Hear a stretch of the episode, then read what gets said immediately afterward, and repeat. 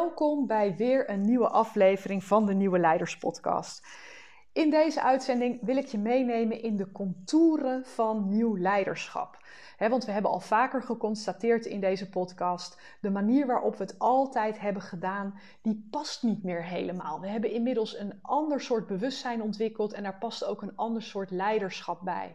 En als we in het oude traditionele leiderschap blijven hangen, dan gaat dat schuren. En dan zal je ook merken dat mensen uh, steeds minder uh, dat leiderschap gaan accepteren, maar dat je ook steeds minder impact hebt met jouw vorm van leiderschap. Dus ik neem je mee in vier contouren die ik herken en ik doe je aan het eind nog een mooie uitnodiging voor een gratis event. Dus ik hoop je daar te zien en ik wens je heel veel plezier en inspiratie met deze uitzending. We merken natuurlijk allemaal dat uh, de manier waarop leiderschap traditioneel is ingevuld uh, een beetje begint te schuren. En dat is eigenlijk ook niet zo raar, hè? want uh, we zitten op het moment dat ik dit opneem al, al maandenlang vanuit huis te werken. En we zien elkaar inmiddels misschien mondjesmaat, maar vaker nog virtueel dan in het echt. En ehm, we hebben vrij recent ervaren wat, wat een impact dat heeft op de dingen waar je mee bezig was. Iets wat een paar maanden geleden uh, nog ongelooflijk belangrijk leek, uh, heeft nu een heel ander soort prioriteit gekregen. Um, we hebben natuurlijk ook opeens kunnen ervaren hoe fijn het is om, om autonomie te ervaren over uh, onze dag, hè, om, om een soort van een eigen ritme te kunnen invullen. Onze teamleden hebben dat natuurlijk ook allemaal ervaren. Maar we hebben ook uh, laat ik voor mezelf spreken, gemerkt hoe belangrijk het is om uh, verbinding te houden met anderen. Hoe we eigenlijk behoefte hebben om op een ander niveau dan alleen het praktische niveau met elkaar verbonden te zijn. En uh, daardoor is op dit moment in een, in een vrij rap tempo een soort nieuw bewustzijn aan het ontstaan. Hè? Er is een soort stroomversnelling aan het komen in bewustzijn, waarbij je heel erg ziet, of misschien wel vooral voelt, dat de oude manier waarop we in organisaties werkten niet meer helemaal past. Maar er is tegelijkertijd ook nog niet echt iets nieuws voor uh, in de plaats gekomen. Dus wat er op dit moment aan het gebeuren is, en daar komt natuurlijk ook mijn, mijn, de titel van mijn podcast vandaan, is dat we met elkaar een hele nieuwe definitie aan het ontwikkelen zijn voor leiderschap. En ik wil uh, vandaag een paar contouren met je delen die zich beginnen af te tekenen. Dus de kant die dat in ieder geval lijkt op te gaan, daar wil ik eens uh, met je naar kijken. En uh, die zijn nog volop in beweging. Dus het is niet een statisch iets, het zijn bewegingen die ik zie, die ik tegenkom in, uh, in de coaching en in de, in de uh, trainingen die ik geef, wat er aan het gebeuren is in organisaties. En de eerste die eigenlijk al speelde, maar die nu ontzettend in een versnelling is gekomen, is ehm, de, de, ja, het gegeven dat eigenlijk de traditionele top-down hiërarchie niet meer zo goed past. Wat je ziet is dat er een verschuiving aan het plaatsvinden is waarbij impact veel belangrijker is dan macht. Um, de, de, opmerkingen als opdracht is opdracht of dat doen we omdat ik het zeg. Ja, dat was natuurlijk al een tijdje, uh, nou ja, dat, dat werkte al niet meer zo goed. Maar uh, je merkt dat dat inmiddels gewoon zo achterhaald voelt dat dat uh, meteen leidt tot, tot sabotage en tot weerstand en dwarsgedrag, et cetera. Je ziet al een tijd lang gebeuren dat er steeds meer verschuiving is richting zelfsturing en zelforganisatie. Um, en uh, op, op metaniveau noem ik dat een verschuiving naar een soort van horizontaal leiderschap. De, de leiders zijn niet een afstandelijke baas uh, waar je ontzag voor hebt en, en uh, heel graag uh, in een goed blaadje bij komt te staan. Maar het zijn de mensen die een soort eerste onder gelijken zijn, maar die in de ordening op een of andere manier hoger in aanzien staan omdat ze positieve impact hebben. Het zij door hun bijdrage, het zij door de verantwoordelijkheid die zij nemen, het zij door de sfeer die ze creëren in een team. Dus dat is de eerste. Um, Top-down past niet meer zo goed en een verschuiving richting horizontaal leiderschap. De tweede, die heel kenmerkend is, is dat er steeds meer behoefte is aan betekenis. We zitten in de unieke omstandigheden dat we met heel veel generaties tegelijk aan het werk zijn. Ehm, de, de, de naoorlogse generatie, de zestigers van nu, zijn op een heel andere manier uh, opgevoed en hebben heel andere behoeften in, uh, op de werkvloer dan uh, de millennials, generatie I, generatie Z. En wat je ziet, wat er daarin aan het verschuiven is dat betekenis veel belangrijker is dan gewoon het normale plichtsbesef van dit is nu eenmaal waar ik voor betaald word. Waarom doen we wat we doen? Waar voeg ik waarde toe? Waar maak ik verschil in het geheel? En wat je met name bij de jongste generaties op de arbeidsmarkt heel erg ziet gebeuren, is dat op het moment dat ze niet meer duidelijk is waar hun bijdrage zit, maar ook waar, uh, waar zij zelf kunnen groeien uh, in, het, in, in de organisatie, dus waar ze te leren hebben en waar ze te ontwikkelen hebben, als dat niet meer gefaciliteerd wordt. Uh, met andere woorden, als zij niet meer zien waar voor hun het verschil zit, um, dat ze op zoek gaan naar het volgende. En daar zit geen loyaliteitsprobleem achter, daar zit gewoon een, een diep verlangen achter van ik wil uh, betekenis hebben van aan, in wat ik bijdraag en wat ik hier word als ik hier een tijd mag meedraaien in dit team. De derde uh, verschuiving die ik zie is die van functies naar rollen. En nou ja, in HR, uh, uh, de HR-wereld zie je natuurlijk al langer hè, dat, dat hele functiegebouwen anders worden vormgegeven. Maar ook op een meer conceptueel niveau merk ik dat het niet meer past om mensen in hele nauw omschreven functiebeschrijvingen te zetten ongeacht uh, van hoe dat logistiek geregeld is of hoe dat praktisch geregeld is in organisaties, merk je dat mensen steeds meer behoefte hebben om hun totale persoonlijkheid mee te nemen naar het werk. om ook um, dingen op te pakken die misschien niet in een functieomschrijving staan, maar die gewoon passen bij wie zij zijn. uh, er staat nergens dat iemand een, een, een, sfeermaker moet zijn of een goede luisteraar moet zijn. Dat staat zelden in een, in een functie uitgeschreven.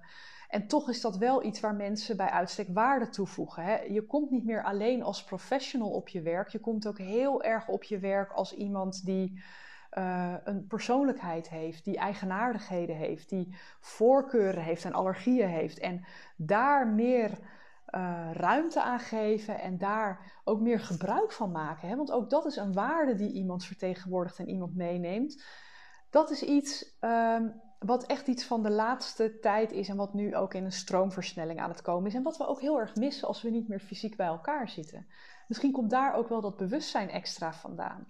Dat we zien dat uh, dat element van uh, die, die, dat gekke pakketje van vaardigheden wat iedereen vertegenwoordigt, uh, dat je dat niet meer in zijn totaliteit ziet, maar dat je alleen maar zo'n virtueel plaatje ziet van iemand die thuis voor zijn boekenkast zit en zijn kennis inbrengt. En een vierde contour die zich aan het aftekenen is, is dat organisaties eigenlijk steeds minder worden omschreven of geduid als, als de harkjes in een organogram. We gebruiken nog wel organogrammen, maar uh, dat is puur een, een, visuele weergave van hoe het ongeveer in elkaar steekt. Organisaties worden steeds meer uh, herkend als een soort levende ecosystemen. Hè? Als een soort levende organismes die een eigen karakter hebben, eigen voorkeuren, tradities, verhalen, eigenaardigheden, met, uh, die ook eigen behoeftes hebben. En uh, dat vind ik zelf een, een, hele bijzondere beweging, dat, dat, dat systeemleer in organisaties uh, antwoorden kan geven op, op dingen die, uh, die niet lekker lopen of, of uh, waar, waar dingen stagneren, zeg maar, die we tot een aantal jaar geleden helemaal niet hadden. En het is mijn overtuiging dat nieuw leiderschap ook vraagt om het herkennen van die systemische beweging in jouw omgeving. En of dat nou leiderschap is in een, in een team, in een organisatie, hè, of je nou directeur bent of projectleider of misschien wel vrijwilliger ergens in een vereniging Um, leiderschap is het gaan herkennen van uh, hoe zo'n systeem in elkaar zit. Uh, het erkennen dat je daar vaak ook zelf deel van uitmaakt. En dat je dus een vorm van ja, objectieve nieuwsgierigheid moet hebben naar wat gebeurt er in mij. Want als dat in mij gebeurt, dan zegt dat ook iets over het geheel. En dat het dus vraagt om een heel andere vorm van bewustzijn van wat loopt er nu goed in het team en wat, wat gaat er niet lekker in deze omgeving. um, vaak uh, als je het rationeel meet, dan halen we doelen, dan nou ja, goed, kunnen we bepaalde actielijstjes aan het eind van een, een, jaar of een kwartaal of een maand kunnen we afvinken. Maar dat is nog geen teken dat het helemaal goed voelt. En met die systemische bril op die we met elkaar als leiders steeds meer aan het ontwikkelen zijn, kun je ook gaan duiden van waar schuurt het nu? Hoe komt het nu dat je in bepaalde overleggen uh, een ingewikkeld gevoel opdoet? Of dat bepaalde teams heel zwaar voelen en andere teams niet? En als je dat eenmaal gaat erkennen en herkennen, uh, dan kan je op een andere manier, andere manier gaan uh, interveneren, zeg maar. En leiderschap ligt er vooral in dat je ruimte gaat maken voor die beweging die je geeft. En dat kan er bijvoorbeeld in zitten dat je heel, uh, heel veel meer aandacht gaat besteden aan de betekenis van waar je mee bezig bent. Hè? Dus dat je regelmatig terug op de agenda houdt van waarom doen we dit nu ook alweer? Waar maken wij uh, onze omgeving of de wereld of de organisatie een stukje mooier, veiliger, klantvriendelijker? Hè, dat, je, dat je dus even weer uh, met elkaar af en toe stilstaat bij waartoe zijn wij op aard, om er maar even een zware naam aan te geven. Het kan ook betekenen dat je met je, uh, de mensen in je omgeving gesprekken voert van wat wil je hier leren? Wat wil je hier komen halen? Hè? De, de waarde die je komt brengen is vaak wel redelijk duidelijk, maar wanneer wordt het voor jou waardevol om een deel van dit systeem uit te maken? Wat, wat, uh, hoe wil jij als mens of als professional ontwikkelen door de rol die je hier kunt vervullen? En hoe kunnen we die voor jou zo uitdagend en, en, en uh, uitnodigend mogelijk maken om naar jouw volgende level toe te groeien, zeg maar? En ik hanteer voor mezelf uh, in mijn trainingen en in mijn coaching inmiddels een, een uh, andere werkdefinitie, noem ik het maar even voor leiderschap. Want ik vind het eigenlijk aan mensen zelf om een definitie van leiderschap te maken, omdat het ook heel erg samenhangt met de visie die jij zelf hanteert. Maar als uh, definitie onder mijn trainingen en onder mijn uh, coaching hanteer ik dat een leider iemand is die niet op basis van hiërarchie, maar op basis van impact anderen in beweging weet te krijgen om mee te werken aan een gezamenlijk hoger doel. En daar hoor je ook die contouren al uh, een beetje in terug. Hè? Um, het is dus uh, horizontaal leiderschap, want je doet het op basis van impact en niet van hiërarchie.